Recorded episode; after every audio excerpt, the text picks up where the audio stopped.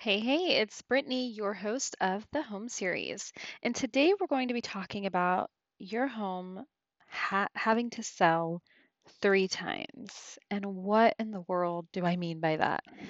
So, Oftentimes, we think our home just has to sell once, right? And that's typical. It's when you list your home for sale, it's got to sell one time, meaning someone's got to find value in the home to actually want to submit an offer. So that's the very first time it has to sell, right? People have to find value in what you listed it as, and they have to want to submit an offer but it still has to sell two more times.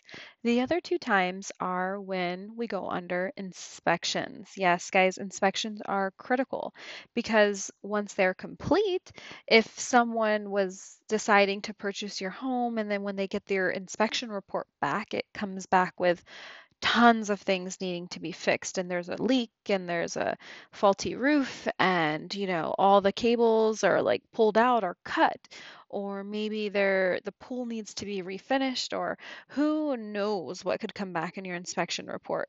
But buyers do this to protect themselves right oftentimes they're little minor things that need to be fixed no big deal a screen or you know whatever the case may be but sometimes things can come back that are really really big and at that point, um, it's a it's a negotiation factor for a lot of buyers. Sellers can either lower the price, fix the items, or pretty much negotiate so that they can go ahead and pass the inspection. So your home's got to sell during that time, right? The buyer still has to find value in what they offered based upon what will need to be fixed. And then the third and last time your home has to sell is when you do the appraisal. Now again, an appraisal comes appraiser comes in, a third party, right? And they look at the home, they test everything out, and they determine the value.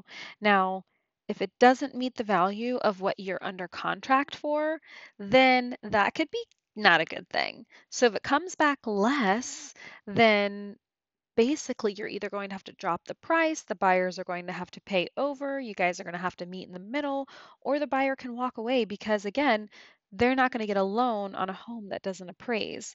So again, your home it has to sell three times, right? It has to pass all of those critical phases and the buying process um, so that you can, of course, get to a successful close.